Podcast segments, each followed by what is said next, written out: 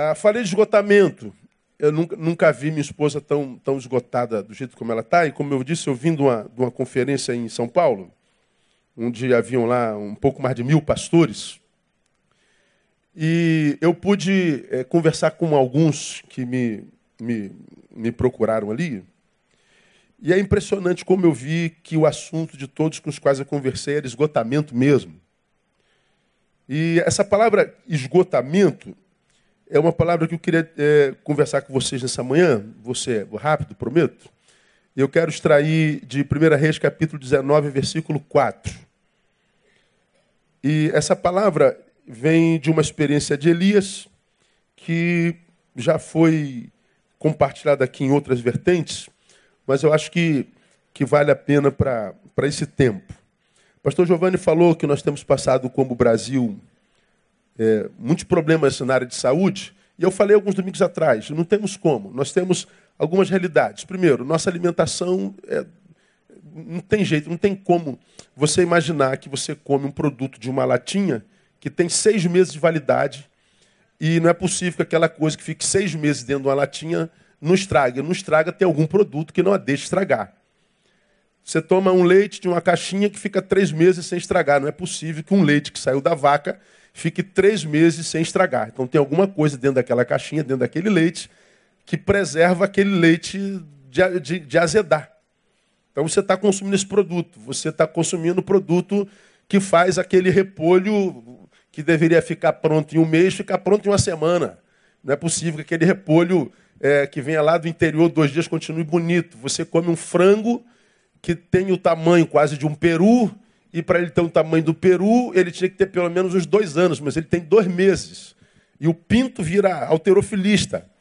E aí você diz, meu Deus, como é que esse frango cresceu tanto? Tem produto ali, naquele frango. Você respira um ar contaminado, você come coisas ruins. Além disso tudo, tem um estresse dentro do qual a gente vive e existe. Nós estamos como sociedades completamente perdidos. Nós estamos assim, ó, é, desbaratado. Você tem uma ideia? Eu, eu, eu, li dois, eu, eu li, eu respondi essa semana, lá, 718 e-mails. Eu recebo em torno de mil e-mails por semana. Então tem na minha caixa hoje uns 5 mil, 6 mil e-mails. Não tem como responder todos os e-mails. Mas essa semana, como eu estava na conferência, eu falei, pô, tem um tempo vago, vou sentar aqui vou responder. Eu respondi uns 700 e-mails. Dois me chamaram a atenção porque estavam um do lado do outro.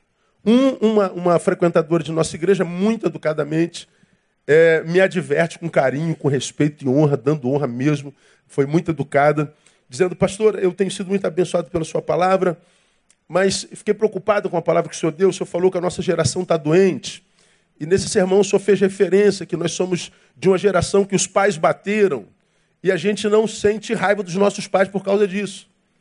Então fiz referência à diferença de educação, né? Hoje você não pode tocar na criança. E ela me adverte dizendo: quando o senhor diz que a nossa geração está doente, e o senhor diz que os nossos pais nos bateram, eles podem imaginar que também podem bater, mas porque estão doentes, eles podem ir além da conta. Cuidado com as suas palavras, falei, ela tem sentido, tem sentido o que ela está dizendo. Todavia, cada um lê do lugar onde está sentado e da realidade na qual vive. Mas a observação dela tem sentido. A, a nossa geração está doente. Ela fez referência a essa, essa minha fala. O, o, o e-mail seguinte faz referência à mesma frase, impressionante. Pastor, quando o senhor diz que a nossa geração está doente, eu me sinto muito ofendido. Aí eu fico, meu Deus, então estou coberto de razão. Irmão, não admitir que a nossa geração está doente é ser completamente alienado. Desculpa, se você se ofendeu quando eu digo que a nossa geração está doente, vai se ofender mais ainda. Se você olha para a sociedade e não admite que essa sociedade está doente, pelo amor de Deus, eu não sei que mundo você vive. Se a gente olha para o que está aí, Isaías acabou de explicar do, do exemplo da padaria. Você não reconhece o que você vê nas redes, o que você vê na mídia, o que você vê nos comentários, o que você vê na televisão. Se você não vê no que nós nos transformamos e você diz que isso não é doença, Eu não sei mais em que mundo que eu vivo. Não é possível. Então nós, é, nós estamos e estamos muito. Como eu trabalho com a parte interna do homem, eu trabalho com aquilo que ninguém vê, eu não tenho nem como é, duvidar disso. Vocês não, cada um trabalha com o que trabalha. Um trabalha com, com, com, com bicho, outro trabalha com escritório, outro trabalha com papel, outro trabalha com número, outro trabalha com a empresa, outro trabalha com a arma. Ah, as relações humanas são sempre, como você tem aprendido aqui, imaginários, a gente trabalha com a estética. É, a, a geração é a mais bonita de todas. Não tem jeito. Quando a gente olha e diagnostica só com os olhos, o que a gente vê é a sociedade mais linda de todos os tempos. Mas, como eu falei domingo passado, em função do que vivemos hoje, nossos olhos já não servem mais como ferramenta de diagnóstico. Eu não acredito em absolutamente nada do que eu vejo, nenhuma performance humana me impressiona. Nada, nada do que eu vejo. Aparência para mim não significa absolutamente nada. Eu, eu, Neil, estou falando de mim, que sou um formador de opinião, que, que tenho, tenho, tenho sido relevante na minha geração, e tenho tentado trazer respostas para quem me ouve para esse tempo presente. Quero que você saiba, eu não uso os meus olhos como ferramenta de diagnóstico.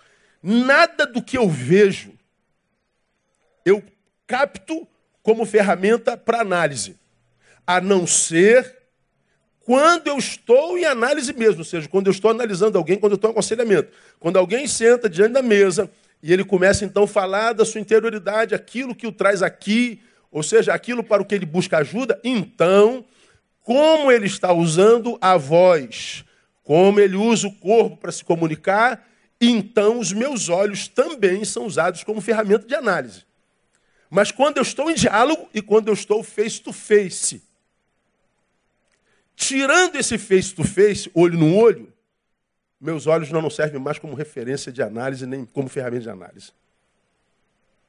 O que é, é, eu uso como referência é o, que eu escuto e é o que eu percebo no, no, no todo. É, uma, é uma, uma análise holística, integral, total.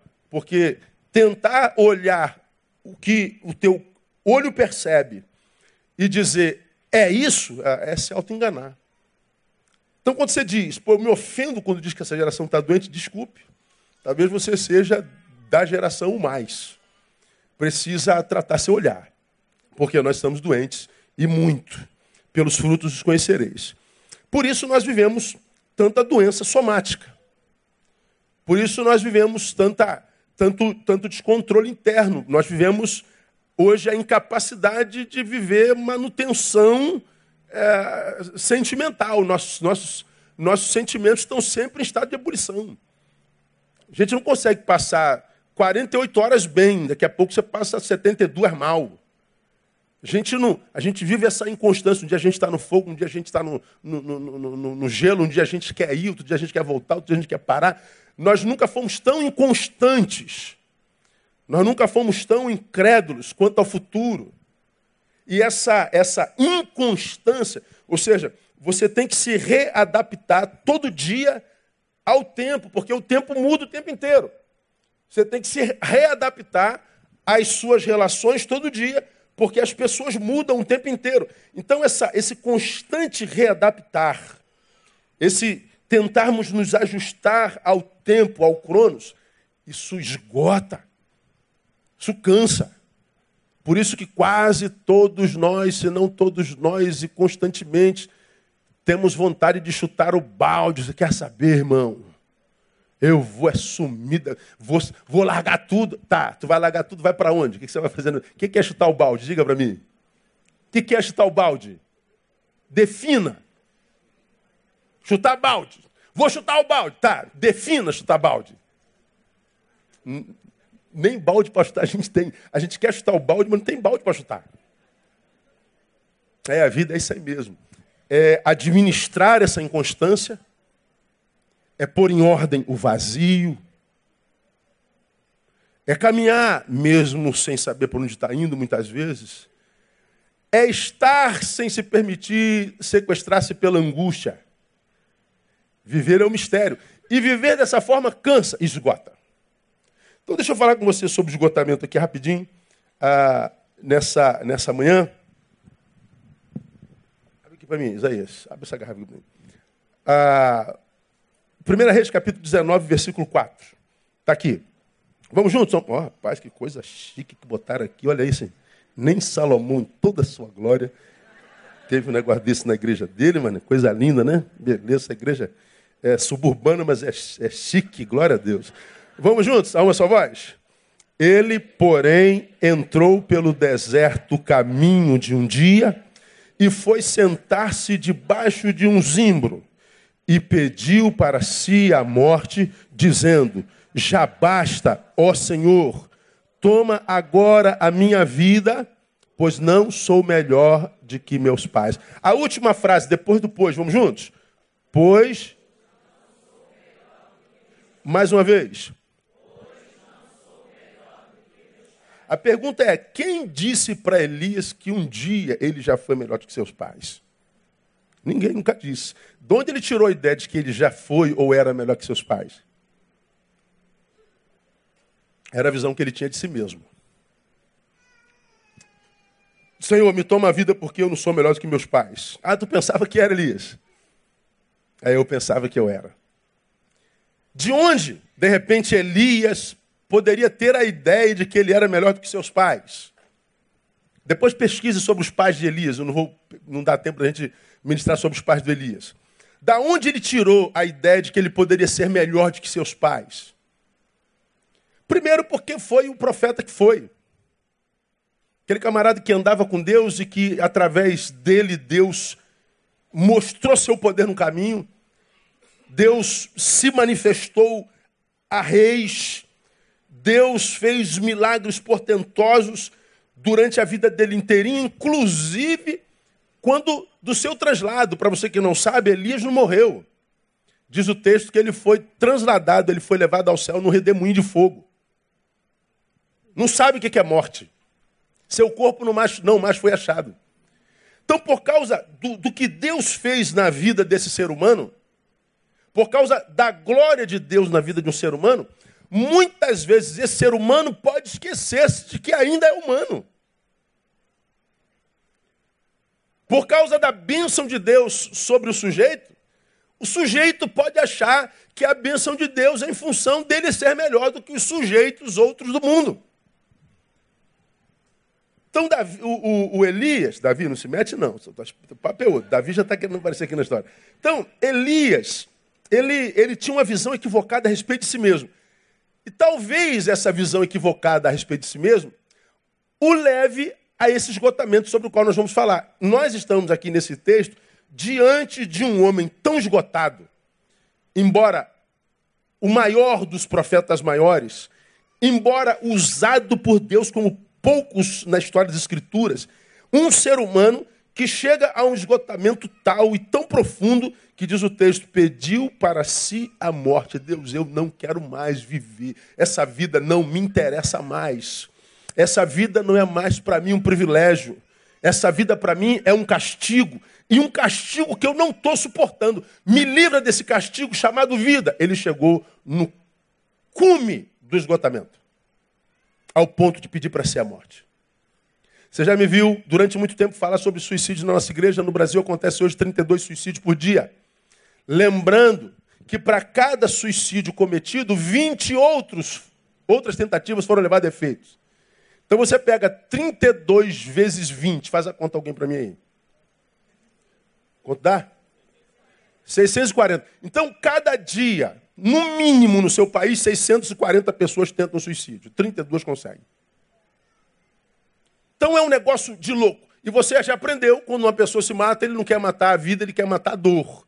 O que ele está dizendo é: eu não consigo viver, então prefiro, prefiro, prefiro morrer. Porque o que eu estou vivendo não pode ser vida. O que eu estou vivendo só pode ser um castigo. O que eu estou vivendo só pode ser um karma. O que eu estou vivendo só pode ser obra do, do destino, do diabo, de qualquer outra coisa. Mas isso que eu estou vivendo eu não quero para mim. Me livra disso, como ninguém o livrou disso, ele se livra disso, dando fim à própria vida. É o clímax do esgotamento. Agora, ninguém dorme bem e acorda de manhã querendo morrer. Isso é um processo, né? Instala-se uma tristezinha aqui, você não trata. Trata-se, é, é, é, é, planta-se uma semente de uma traiçãozinha aqui, planta-se uma semente de uma decepçãozinha ali, trata-se, é, planta-se a sequela de uma enfermidade física aqui, de uma enfermidade é, é, emocional ali, e essas coisas vão tomando espaço da vida em nós. Isso tudo vai se avolumando em nós porque não tratado e a vida vai sendo comprimida dentro de nós. 1,86m eu tenho. Vamos imaginar que um dia eu tivesse 1,86m de vida dentro desse corpo. Mas as dores, as adversidades, as angústias, os problemas, o estresse, as sequelas das enfermidades, isso tudo que a gente sabe que a gente vive na vida, isso vai tomando espaço nesse 1,86m e a gente não trata. Isso vai se avolumando. Daqui a pouco, embora eu tenha 1,86m, dentro de mim não tem mais 1,86m de vida, eu tenho 1,80m. Eu não tratei e as dores foram se avolumando. Daqui a pouco não tem mais 1,80m de vida dentro de 1,86m, eu tenho 1,70m. Eu não trato e a vida vai sendo comprimida. Daqui a pouco eu sou um metro de vida dentro de 1,86m. Dá para entender o que eu estou falando? Chega uma hora que não há mais vida. Quando você acorda, o que você vê é problema. Quando você acorda, o que você vê é tudo, menos você. Isso não acontece do dia para a noite dependendo da gestão que imprimimos sobre nós, ou seja, da nossa autogestão, para alguns isso leva um tempinho, para outros um tempão, para outros isso nunca acontece, não na proporção totalitária, mas isso vai depender de autogestão. E o problema de um tempo como hoje é que está todo mundo se metendo na vida de todo mundo. Todo mundo tentando gerir a vida do outro, todo mundo detectando o problema do outro, como eu tenho empregado aqui, especialista em problema alheio, um monte de gente acusando o outro do problema dele, um monte de gente se metendo na vida de todo mundo, quase ninguém cuidando da sua própria vida. Porque você está tão envolvido com a vida dos outros que não tem tempo para si mesmo. Aí quando você tem um tempinho consigo, que sobra angústia, para fugir da angústia, me meto na vida do outro de novo.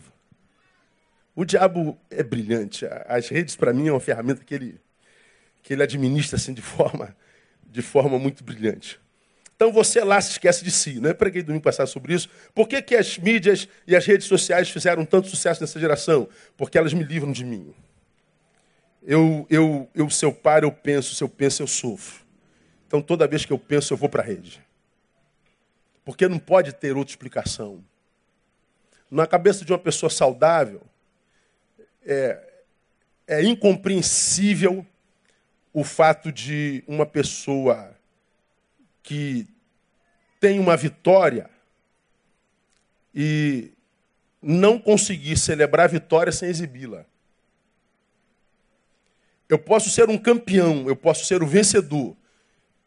E eu posso celebrar minha vitória, isso não quer dizer que eu preciso exibi-la. Eu posso ser uma pessoa feliz, realizada, equilibrada. E eu posso curtir isso com toda a minha alma, mas eu não preciso exibi-la. Na cabeça, pelo menos desse que vos fala, esse exibicionismo para mim é incompreensível. Incompreensível. A não ser fuga. Para mim é fuga. Quem curte do que é, passa muito tempo consigo. E quem curte quem é, passa muito tempo consigo porque curte a própria companhia. E se curte a própria companhia, vive a verdadeira felicidade, felicidade não se exibe, se vive. Ah, Para mim, esse poder da mídia sobre o homem contemporâneo é fuga. E o problema é que quanto mais a gente foge, mais a gente adia a mudança. Né? Quanto mais a gente foge da realidade, mais impossibilitamos a transformação da mesma. Porque só se muda a realidade mergulhando nela. Então, a, você que está vivendo um tempo ruim, você que está esgotado, você que está aí com 1,86m, mas com um metro de vida dentro, com 1,86m, mas quem sabe com 30 centímetros de vida dentro, ainda há um restinho de vida, há um resquício de vida. Quer mudar esse negócio? Pastor, pelo amor de Deus, como é que eu faço? Os evangélicos dizem, faz uma oração que resolve. O pessoal do reteté diz, sobe o um monte que resolve. O pessoal da outra vertente diz, faz sete semanas de, de, de, de desencapetamento total que resolve. A leva no, no apóstolo que resolve. Dá dinheiro que resolve. É, eu sou incrédulo. Para mim, só gestão. É, cada um dará conta de si mesmo a Deus, né? Ou seja, cada um é dono do que faz com a própria vida. É o agente, é o algoz da própria vida e o, o, a vítima da própria vida. Então, para mim é choque de gestão. Para mim, o que Deus tem para mim já está revelado na palavra. E se eu vivo o que está na palavra, vou me gestar à luz do princípio dela. E essa gestão à luz do princípio da palavra me ajuda a viver uma vida, mesmo num tempo como esse, onde todos estamos à beira do esgotamento, e isso é inevitável, mas mesmo na beira do esgotamento a gente consegue achar descanso. Então, ah, para você entender o que eu vou falar nessa, nessa manhã. Então vamos lá, nós acabamos de ler sobre o esgotamento de Elias. Deixa eu falar para você quem foi Elias bem rapidinho. Elias foi levantado por Deus para confrontar um casal de reis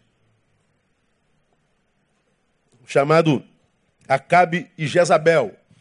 Acabe e Jezabel foram reis de Israel durante 22 anos e diz a palavra que eles foram os piores reis que Israel conheceu. Você vê isso aí, bota painel, 1 Reis 16, 29 e 30. Então, Elias é levantado por Deus para confrontar nesse texto esse casal de reis, Acabe e Jezabel, que lá estiveram no reinado por 22 anos e foram os piores reis de Israel. Eles não só abandonaram o Senhor, como construíram altares de adoração a Baal e a Zera. E fizeram isso para afrontar o Senhor. Eles achavam que podiam afrontar o Senhor. No 38º ano de Asa, rei de Judá, começou Acabe, filho de Onri, a reinar sobre Israel, e reinou sobre Israel em Samaria 22 anos. Fez Acabe, filho de Onri, o que era mal aos olhos do Senhor, mais do que todos os que o antecederam. Então, muitos reis que antecederam Acabe foram péssimos reis. Acabe foi excelente entre os péssimos. Então, Deus o rejeitou afrontamente, de forma afrontosa.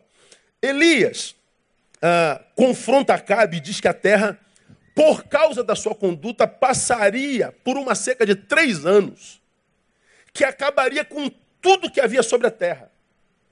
Morreriam pessoas, morreriam gado, morreriam, morreriam todas as criações, morreria, morreria a, a, todas as plantações. Seria uma seca sem, sem precedentes na história dos homens até então. Bom, quando Deus manda é, Elias comunicar que ele mandaria seca, bota aí 17.1, painel. Deus diz: Você vai comunicar que a seca vem você vai comunicar que a morte vem, mas eu sei que eles não vão reagir muito bem à minha palavra porque eles querem ser Deus no meu lugar.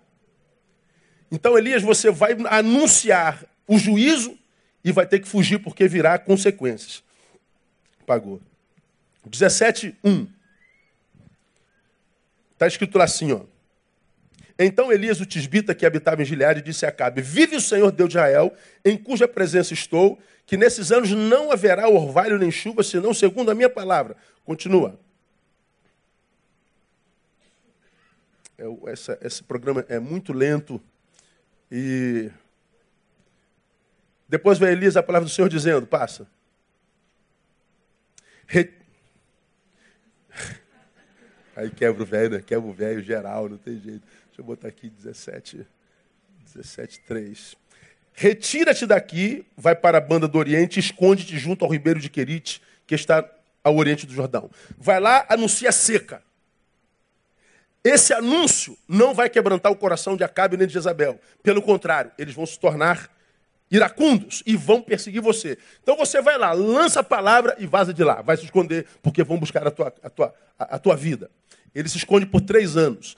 Três anos de seca vem sobre o reinado, mata tudo, mata muita gente, mata tudo que é plantação, mata tudo que é criação. Eles passam por um período de, de, de mortandade sem precedentes na história dos homens. Aí no terceiro ano de seca, Elias, mandado pelo Senhor, 18.1, avisa Acabe que a seca chegaria ao fim e que ele mandaria chuva sobre a terra. Acabou o tempo da morte. Depois de muitos dias veio Elias a palavra do Senhor, terceiro ano, dizendo: Vai, apresenta de Acabe e eu mandarei chuva sobre a terra. Só como é que Deus faria isso? Deus manda Elias confrontar Acabe e os seus reis, seus deuses e profetas. Ele, ele levantou altar para Baal e para Zera. Um tinha 400 profetas, Baal, e outro tinha 450 profetas, Azera. Eram 850 profetas. Deus manda reunir o povo na praça central de Jerusalém, manda que Elias desafie Acabe e seus profetas. Nós vamos para o centro da cidade e nós vamos orar ao nosso Deus, aquele que fizer descer chuva, ou melhor, descer fogo, porque a chuva já desceu. Então esse será o Deus glorificado em Israel. Deus o nosso seca a terra. Deus o nosso, três anos depois, molha a terra. Deus desafia os deuses abraçados por Israel Agora dizendo, o que fizer chover fogo dessa vez é Deus. Eles vão para a praça, os profetas de Baal clamam, clamam, clamam, você conhece essa história, e nada acontece. Elias, zomba dele, deve estar de férias, deve estar ocupado, deve estar no Rio de Janeiro tirando férias, pegando uma, uma, um sol lá na Barra da Tijuca. Tenta um pouquinho, fala mais alto. Nada, eles se cortam, eles sangram, e os, e os deuses deles não se manifestam. Agora Elias fala, senta um pouquinho que eu vou te mostrar o que é Deus. Deus, faz, faz chover fogo nesse lugar para que eles saibam que tu és Deus. Elias ora uma vez e o fogo desce não só consome o altar, como lambe a água, diz o texto que estava no redor do altar. E o povo começa a clamar o quê? Só o Senhor é Deus, só o Senhor é Deus, só o Senhor é Deus. Aí você imagina, bom, depois de uma manifestação poderosa dessa, Elias deve ter sido glorificado. Não, não foi não. Acabe se revolta, Jezabel, a mulher mais ainda, porque nós homens ficamos bravos, mas quando nossa mulher fica brava, é pior ainda. Nós, homens, somos brabos e valentes, mas quando nossa mulher grita, a valentia de um homem acaba. E quem é casado sabe como é que é esse negócio. A mulher diz assim: Eu não posso suportar essa vergonha. Diga a Elias que se amanhã, nesse mesmo horário, ele não tiver morto, eu não me chamo Jezabel. Pois é, o que, que acontece com Elias? Elias foge de novo.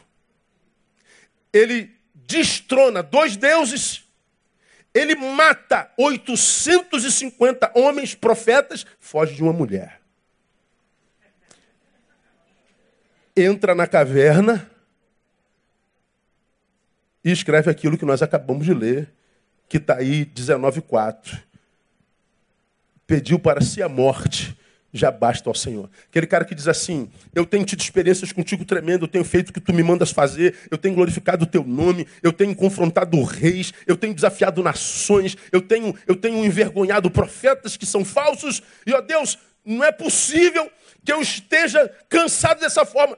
Eu estou cansado, eu estou esgotado, eu não aguento mais esse tipo de vida, porque servir ao teu nome não me traz benefício. Eu não entendo um Deus que me usa tanto, mas que não me abençoa na mesma proporção. Porque não é possível que, glorificando o teu nome do jeito que eu glorifique, o Senhor não me poupe de algumas dores da existência.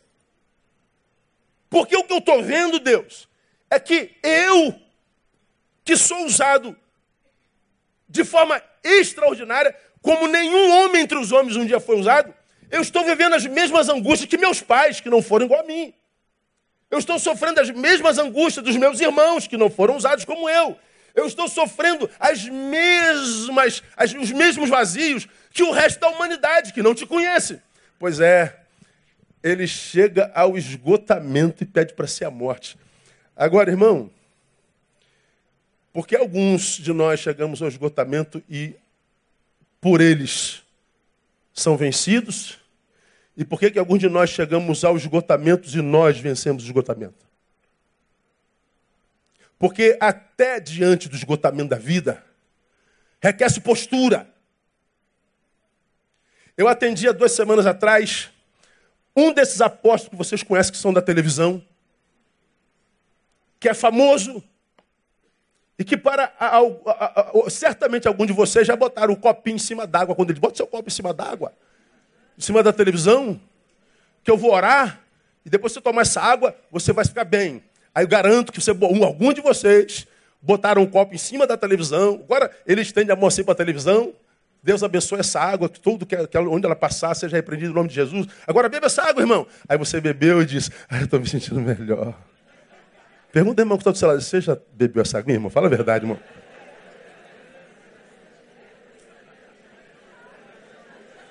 Fala a verdade, irmão. Pois é. A água que ele bebe não fez com que ele fosse liberto da depressão e da angústia. Não fez com que ele fosse curado do que ele vive na alma. E o mais, não pode nem comentar para ninguém. Pastor, por favor, não diga para ninguém que eu vim falar com o senhor. E qual é a questão? Como sendo tão usado por Deus, eu posso estar no lugar onde eu estou? Como sendo tão usado por Deus, na concepção dele, eu posso ter adoecido dessa forma? Como? Por que, que o esgotamento pega alguns e massacra? E a outros o esgotamento faz crescer? Postura. Então, se você está esgotado, como eu, e não sabe o que fazer, alguns conselhos. Primeiro, discina a fonte do teu esgotamento. Discirna a fonte do teu esgotamento. De onde vem esse esgotamento? Elias acha que veio da onde? Ah, porque a Jezabel quer me matar, Jezabel quer me matar. Mas peraí, peraí, filho meu, peraí. Você matou 850 homens ontem. E agora você acha que está esgotado porque uma mulher ameaçou você de morte? Foi a primeira vez que você foi ameaçado de morte? Quando você foi dizer a Acabe que ia haver seca na terra, o que, que Deus disse para você, Elias? Não, ele disse para eu correr porque o bicho ia pegar. Pois é, irmão. Deus sabia que teu pescoço ia rolar.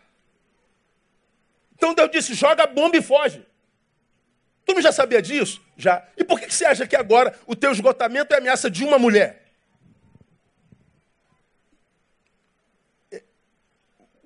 Eu preciso saber a fonte do meu esgotamento,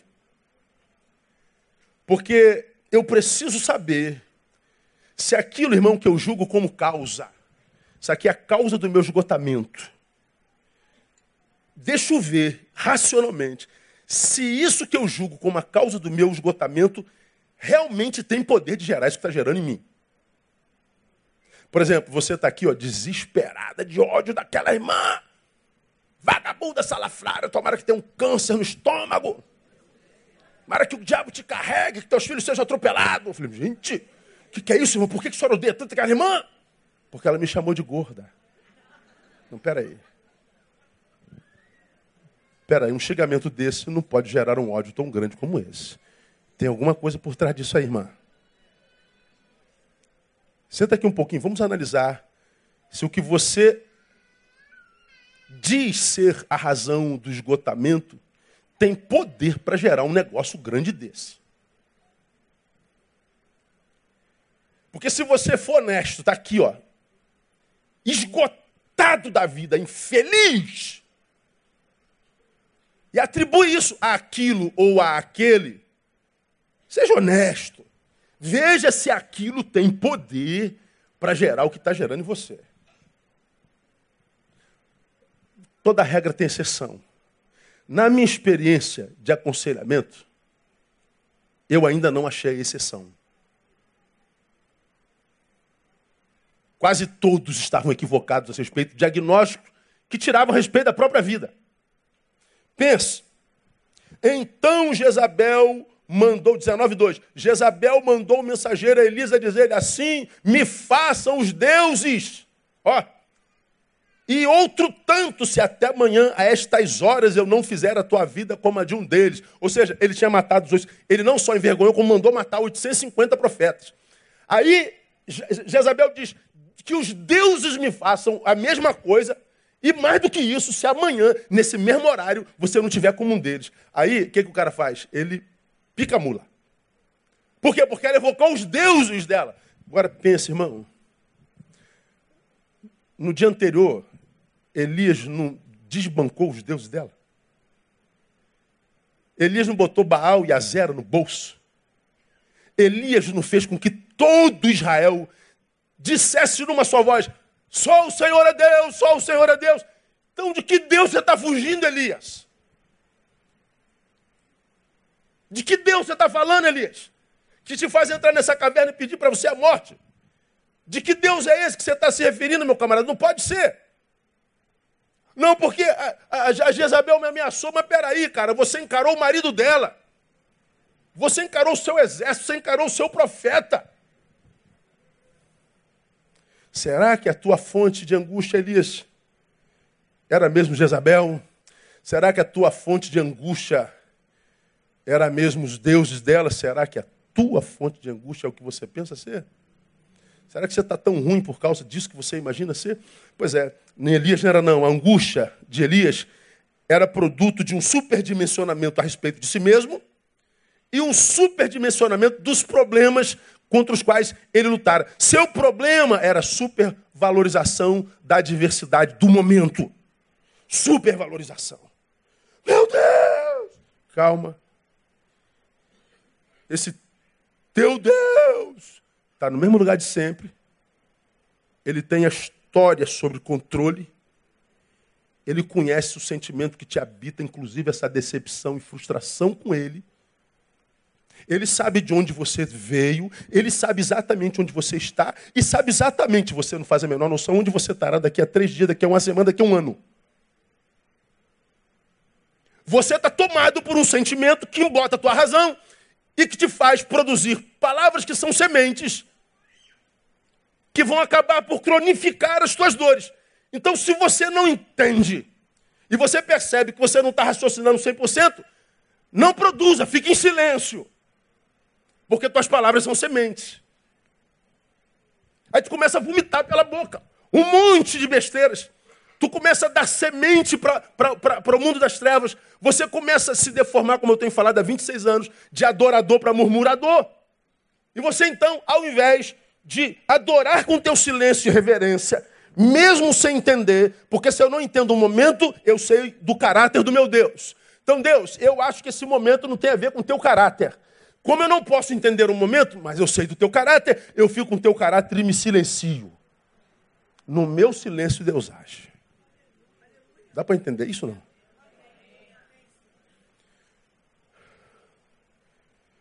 Quando chegou a notícia do capotamento do carro, eu estou sentado numa cafeteria com o pastor Paulo, André com a Cláudia no lugar. André chega e André estava panificada, tomada pelo pânico. Eu falei, ia acontecer alguma coisa grave. A André só fica assim quando é algo muito grave. Ela é uma leoa. Eu falei, o que, que houve? E a perna já bambiou. Ela sentou. Dá o telefone. Aí contaram do caso. Tinha acabado de acontecer. Dona Lina morre no lugar. Às 15 horas, o rabecão só chega às 22 horas. E o rabecão só chegou às 22 porque nós temos amigos na polícia e tudo mais. Porque o rabecão pode chegar em 24 horas.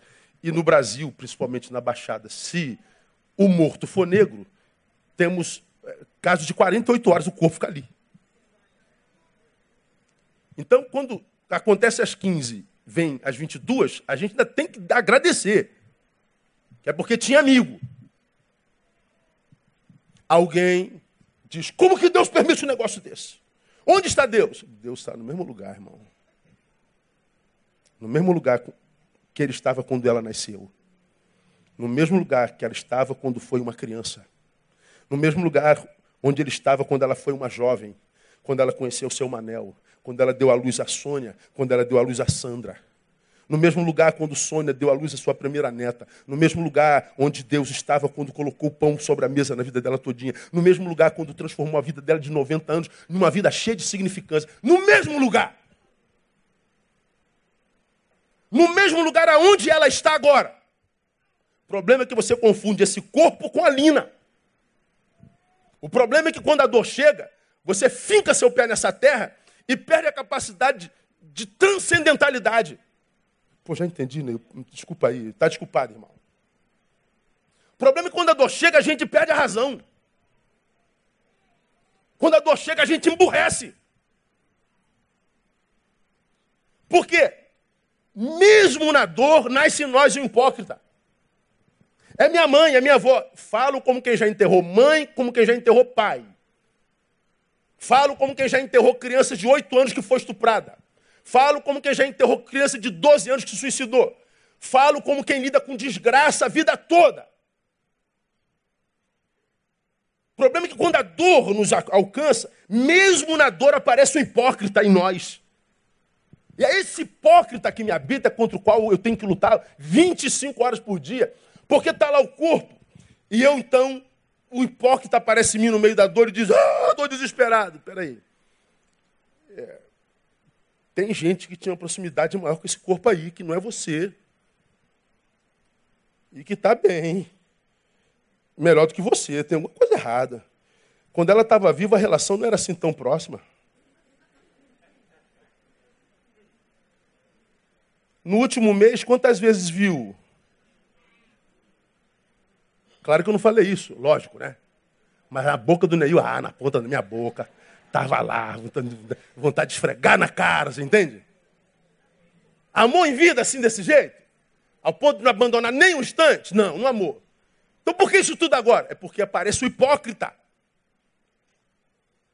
Aparece o hipócrita que faz a gente morrer de pena da gente, que faz a gente olhar para a gente com condescendência, faz para a gente olhar para a gente como se nós fôssemos menores do que o que de fato somos. E aí, ao invés da gente fazer uma análise racional, mesmo na dor, a gente bota a razão no bolso, fica, fica um pouquinho, que está na hora do meu showzinho. Está na hora de eu curtir o meu coitadismo, está na hora de eu curtir a minha revolta, está na hora de eu curtir a, a, a, o meu amor, de eu despertar o aplauso de quem está me vendo, está na hora do hipócrita. Só que quando nós estamos lá de fora, a gente não pode acusar ninguém na dor de que ali há um hipócrita. Deixa ele, o hipócrita dele aparecer um pouquinho. Quando chegar no dia seguinte, senta aqui, meu, meu, meu irmãozinho. Vamos conversar um pouquinho sobre o acontecido semana passada? Vamos aproveitar para crescer? Bom, pelo menos é como tem tentado fazer. Quando, quando o meu esgotamento chega, eu, eu, eu, é impressionante como os hipócritas em nós aparecem. Sim. Tentando fazer com que nós nos vejamos sempre como vítima. Eu não sou melhor do que os meus pais. Como quem diz, eu sempre pensei que tu me vias diferente deles. Eu sempre pensei, porque tu me usas tanto, de que tu tinha alguma coisa assim especial comigo, diferente do resto do mundo. Eu imaginei, Senhor, que. Pois é, Neil, só imaginação, Neil. Eu amo você, Neil, igualzinho. Eu amo o estuprador mais cruel que existe nesse planeta. Não foram 251 pedófilos presos essa semana? Pois é, Neil, eu te amo igualzinho a eles. Então, como que o senhor pode me ajudar com essa corda? Porque meu amor não é igual ao teu, Neil. Neil, eu sou diferente de você. Você imagina-se maior. Eu sei que você é menor. Você se imagina, eu te conheço. Falei assim, é verdade, desculpa a minha hipocrisia aí, Senhor. Tu não me amas pelo que eu produzo e nem deixa de amá-lo pelo que ele produz. Tu nos ama pelo que nós somos e nós todos somos iguais. Seres caídos, carentes da graça de Jesus. Eu sei que na cabeça de algum de vocês é difícil entender isso. Como é que Deus pode me amar como ama o pedófilo? É, pois é, Deus não é igual a você. Louvado seja o nome do Senhor, que Deus não é igual a você e nem a mim. Louvado seja o nome do Senhor. Então, quando é que nós nos, nos, nos prostramos? Porque nós não sabemos discernir a fonte do nosso esgostamento. O nosso problema é de diagnóstico. É como. É, quer ver um exemplo? Você fez um exame de sangue, e entre os exames de sangue está lá, inclusive, de, de, de de AIDS. Aí tu pega o exame, ou então tu foi fazer o exame só de AIDS. Tu pega o exame, está dando lá, reagente. O mundo some debaixo dos pés. Some, é pânico geral. Ih, já atendi, bota aí, ó, milhares. É, estou falando milhares, não estou falando de centenas, estou falando de milhares mesmo nesses anos todos. Meu pastor, é, calma, calma. Tem que refazer o exame. Bom, tu vai e refaz o exame. Mas daquele. Vamos supor que você pegou o exame na segunda-feira, vai pegar o resultado do outro na sexta. De segunda a sexta, o que, que você vive? Vive a, com a morte na boca, sentindo gosto de morte na boca. Desespero. Tudo mais na vida perde sentido. Qualquer outro sentimento, por quem quer que seja, perde sentido. Você é sequestrado por aquela dor. Chega na sexta-feira, oh, o exame foi errado, é não reagente, desculpa aí, nós trocamos o exame. Meu Deus, a vida é devolvida na hora. Por quê? Porque a reação do meu corpo, a reação à vida, tem a ver com o diagnóstico e não com a verdade por trás dela. Se eu estou com um diagnóstico de que eu sou soro positivo, mesmo que esse diagnóstico não seja verdadeiro, o diagnóstico vai produzir em mim os mesmos sintomas daquilo caso fosse verdade. Mas se amanhã eu pego outro diagnóstico e não é verdade, aqueles sintomas perdem todo o sentido em mim. Então é o diagnóstico. A reação que você tem à vida e às tuas dores é a proporção do diagnóstico que você faz dessa coisa. Então, para você que não quer sucumbir nessa geração doente, mais uma vez, discirna a fonte dos teus esgotamentos. Eu não vou conseguir terminar esse sermão hoje. O que tem acontecido é o seguinte: o marido ou a esposa estão esgotados, ele esgotado, ela esgotada. Se ela, ou ele ou ela. O casamento começa a ter atrito. Atrito, atrito, atrito, atrito, atrito. Porque ele não está todo lá ou ela não está toda lá. A gente vai se alimentando da metade do outro, do resto do outro. Quem se alimenta de resto não tem saúde. Nunca tem plenitude. Por mais que coma, porque é resto, não gera aquela sensação de, de, de saciedade. Então entra em atrito. Chega uma hora que ele e ela falam assim, cara, eu estou cansado, não, aguento mais meu casamento. É, tum, vai embora. Ele vai embora, dá uma semana, a saudade vem. Dá um mês, ele já não está aguentando mais viver longe da mulher e dos filhos, ou do vice-versa. Dá um ano, ele já, já, já se chafudou no lamaçal da desgraça, está querendo morrer, mas o orgulho já não permite mais ele vir dizer, cara, que eu cometi um erro. Ou ele vem, aí ela não quer mais. Ora, por que, que ele só foi ver que cometeu um erro um mês depois, um ano depois? Porque, é, no caso do casamento, por exemplo, só separados nasce um sentimento chamado saudade. A saudade só nasce na separação. Essa saudade vai crescendo, crescendo, crescendo, crescendo, engole todos os outros sentimentos que, porventura, poderiam nos separar um do outro. Raiva, ira, decepção, não, não, não. Aí a saudade faz com que a gente se aproxime. Pois é, mas como houve a separação, porque um ou outro estava esgotado, ele achou que o esgotamento dele era o casamento. Aí ele abre mão do casamento. Continua esgotado e descobriu que a fonte não era o casamento, perdeu o casamento de bobeira. O outro larga o emprego dos sonhos, não aguento mais esse emprego. Larga o emprego, continua esgotado, esqueceu. A fonte não era o emprego. O emprego perdeu sabor porque ele era um esgotado naquele emprego. Mas o emprego não era a fonte daquele casamento. Você está esgotado, larga a tua igreja, larga teu ministério, larga a tua vocação. Continua esgotado. Agora não tem mais igreja, não tem vocação, não tem nada. Aí eu vejo um monte de gente se auto-sabotando, se tornando o diabo de si mesmo, depois dizendo que é Deus. Não, não é Deus. É porque estava esgotado, abriu mão de uma coisa achando que aquilo era fonte do esgotamento e não era. Então, se você está esgotado, o que, que eu faço, pastor? Discina a fonte do teu esgotamento. É a primeira coisa que você tem que fazer. No nome de Jesus. Seu problema é de diagnóstico. Eu estou totalmente convencido que o nosso problema é como nós enxergamos a vida. Bota um videozinho aí, o painel, que eu, que eu separei. Perdão. É a forma como nós enxergamos a vida. Veja só.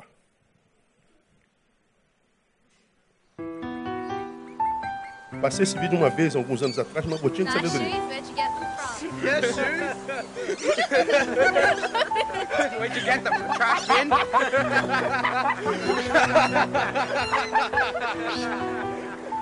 ha ha ha!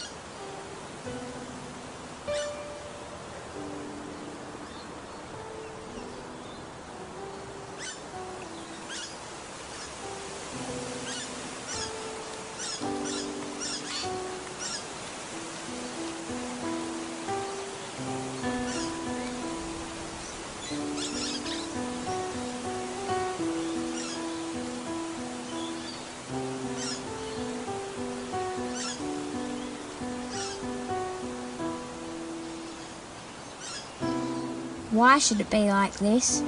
I don't know. It's not fair.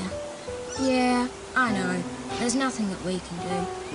I don't want to be like this. Me neither. I wish I was like him.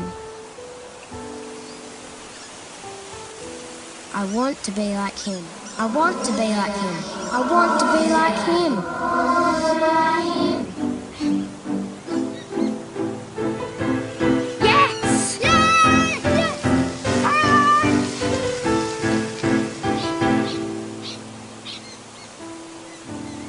Take so long, dear. Are you ready to go now?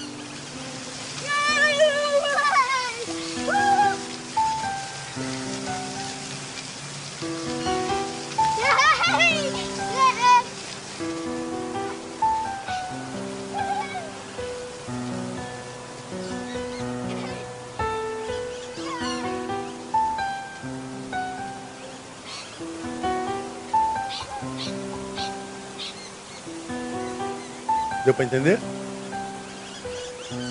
O problema do menino não era um tênis, era? Era não saber valorizar as pernas. A fonte da angústia dele não era o tênis. O outro trocou de lugar com o mesmo tênis, celebrou a vida. O que ele chamava de desgraça foi culto de ação de graça para o outro. Eu, se eu fosse você, na sua angústia, não invejaria ninguém. Porque ninguém conhece o outro. Aí uma, alguém mandou um, um, um colega, uma, uma, uma, conhecida mandou um. Num grupo de que eu faço parte, um áudio dizendo uma, uma pesquisa no Google. É, ontem foi o casamento lá do, do casal de príncipes e, e, tal. Parou o mundo, né? Todo mundo sentado na televisão, vendo aquele glamour todo tal. Aí alguém mandou no grupo assim, primeiro uma foto dela assim, encantada, olhando para isso. Veja a fisionomia de quem nunca mais pagará um boleto na vida.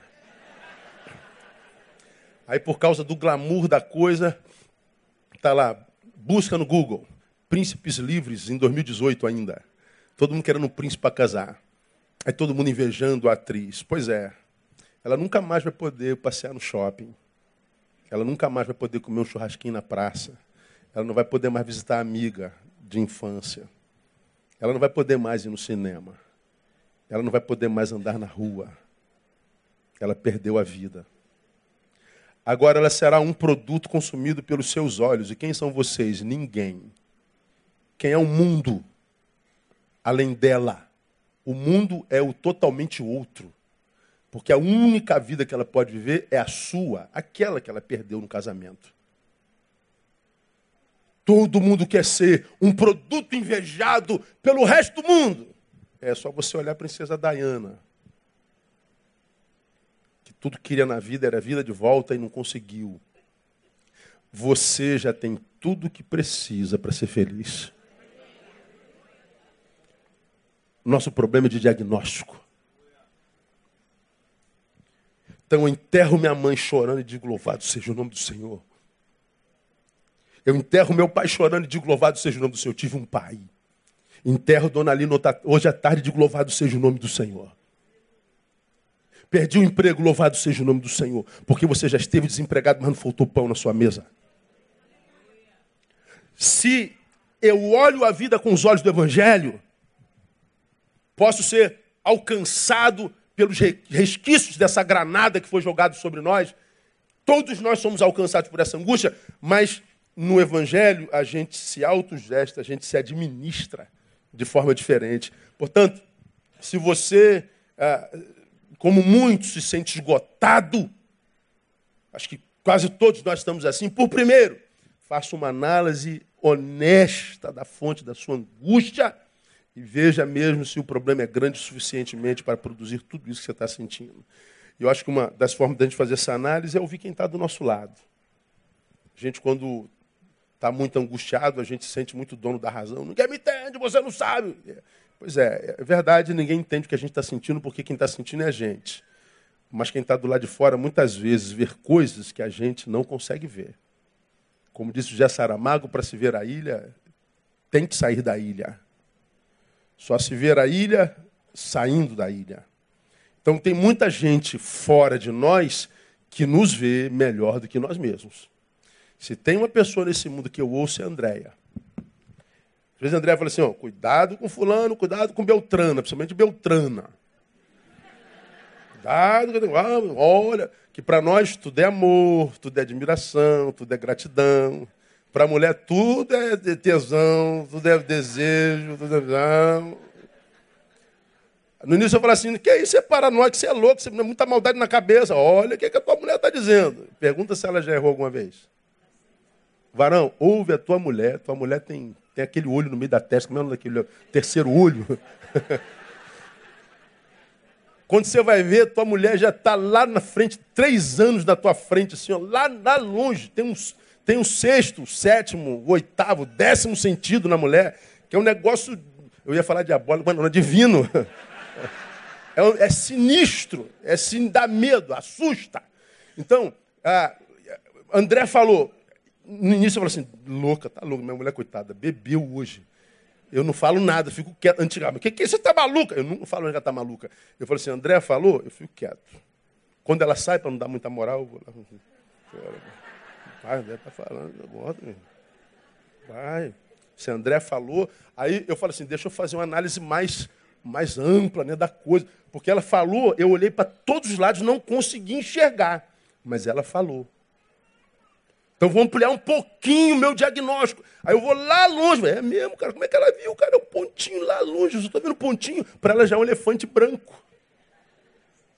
Ouça quem está do teu lado. Ouça seus pais. Quando você vê a igreja ouvir seu pastor pregando, se dói em você, faça uma análise honesta do que você está ouvindo. Pode ser que Deus esteja usando seu pastor. De vez em quando Deus usa o pastor. Não é comum não, mas de vez em quando usa.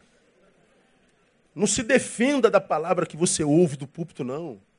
Em vez de julgar o pregador, permita que a palavra te julgue. Ouça.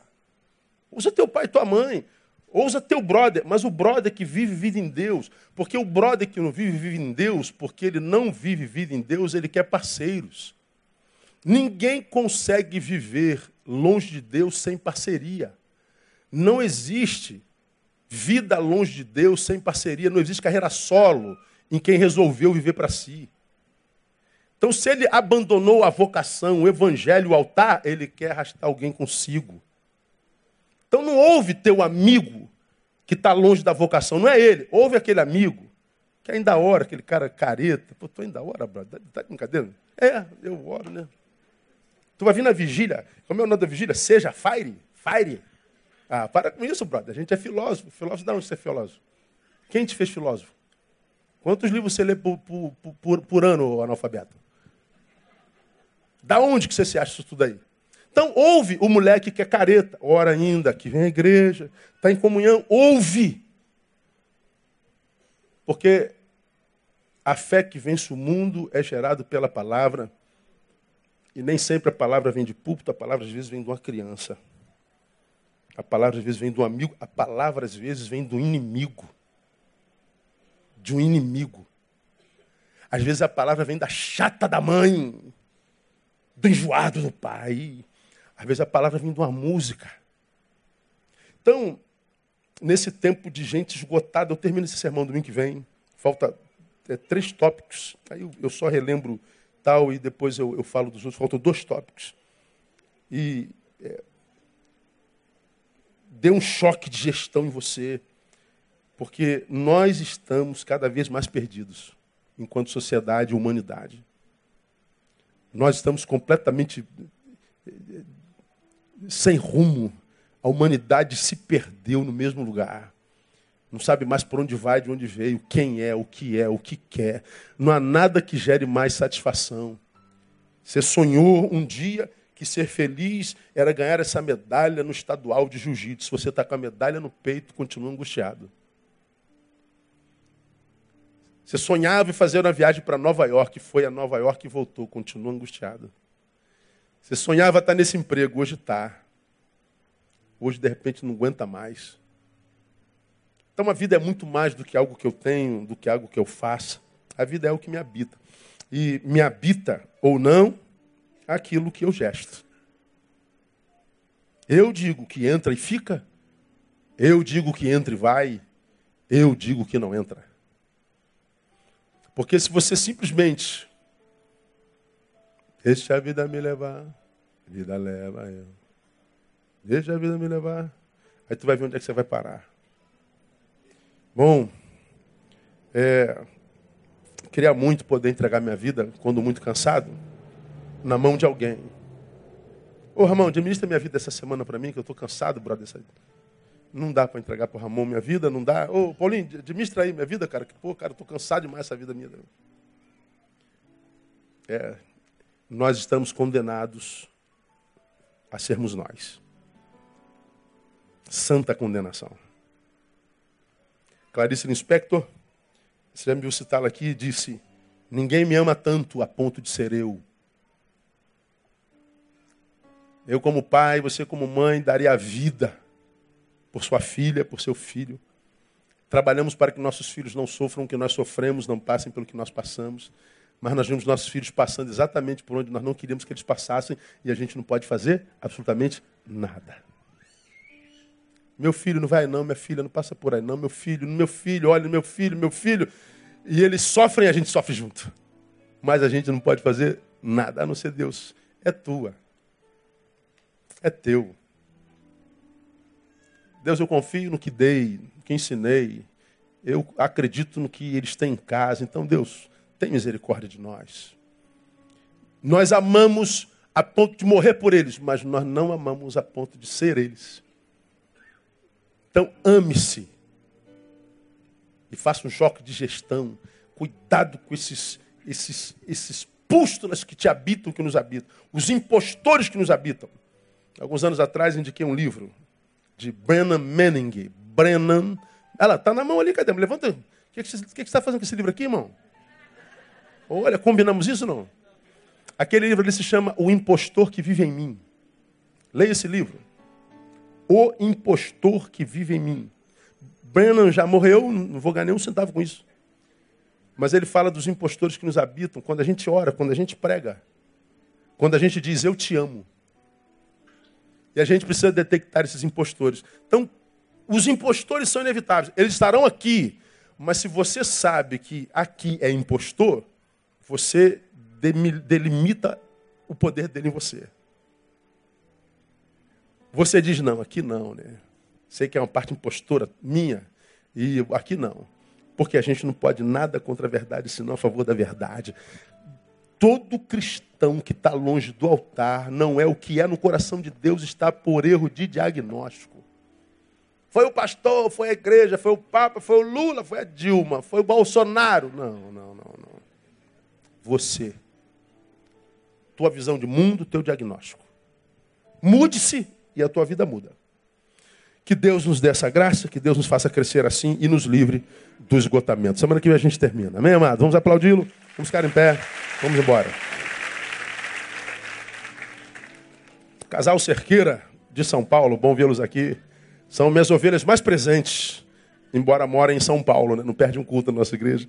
E é bom vê-los aqui. Deus abençoe. Vamos orar, vamos embora para casa. 14 horas tem o sepultamento, às 15 horas eu dou uma palavra se você quiser chegar a hora. E aqui um pedido de doação de sangue, irmãos. O, a, a Natália, que é a esposa do baterista, que o, que o Giovanni, o pastor Giovanni estou aqui, ela está precisando de, de doadores de sangue. Então, se você puder doar sangue a ela, ah, na, no Hemorrio, Rua Frei Caneca, número 8, de 7 às 18, todos os dias. Entretanto, o Hemorrio está sem kit para coleta de plaquetas. Você? O doador está indo lá e o hemorrio não tem kit para coletar. Muito obrigado, senhor vai doar, mas a gente não pode colher, não temos kit. Os impostos estão sendo pagos. O dinheiro sai da nossa conta, né?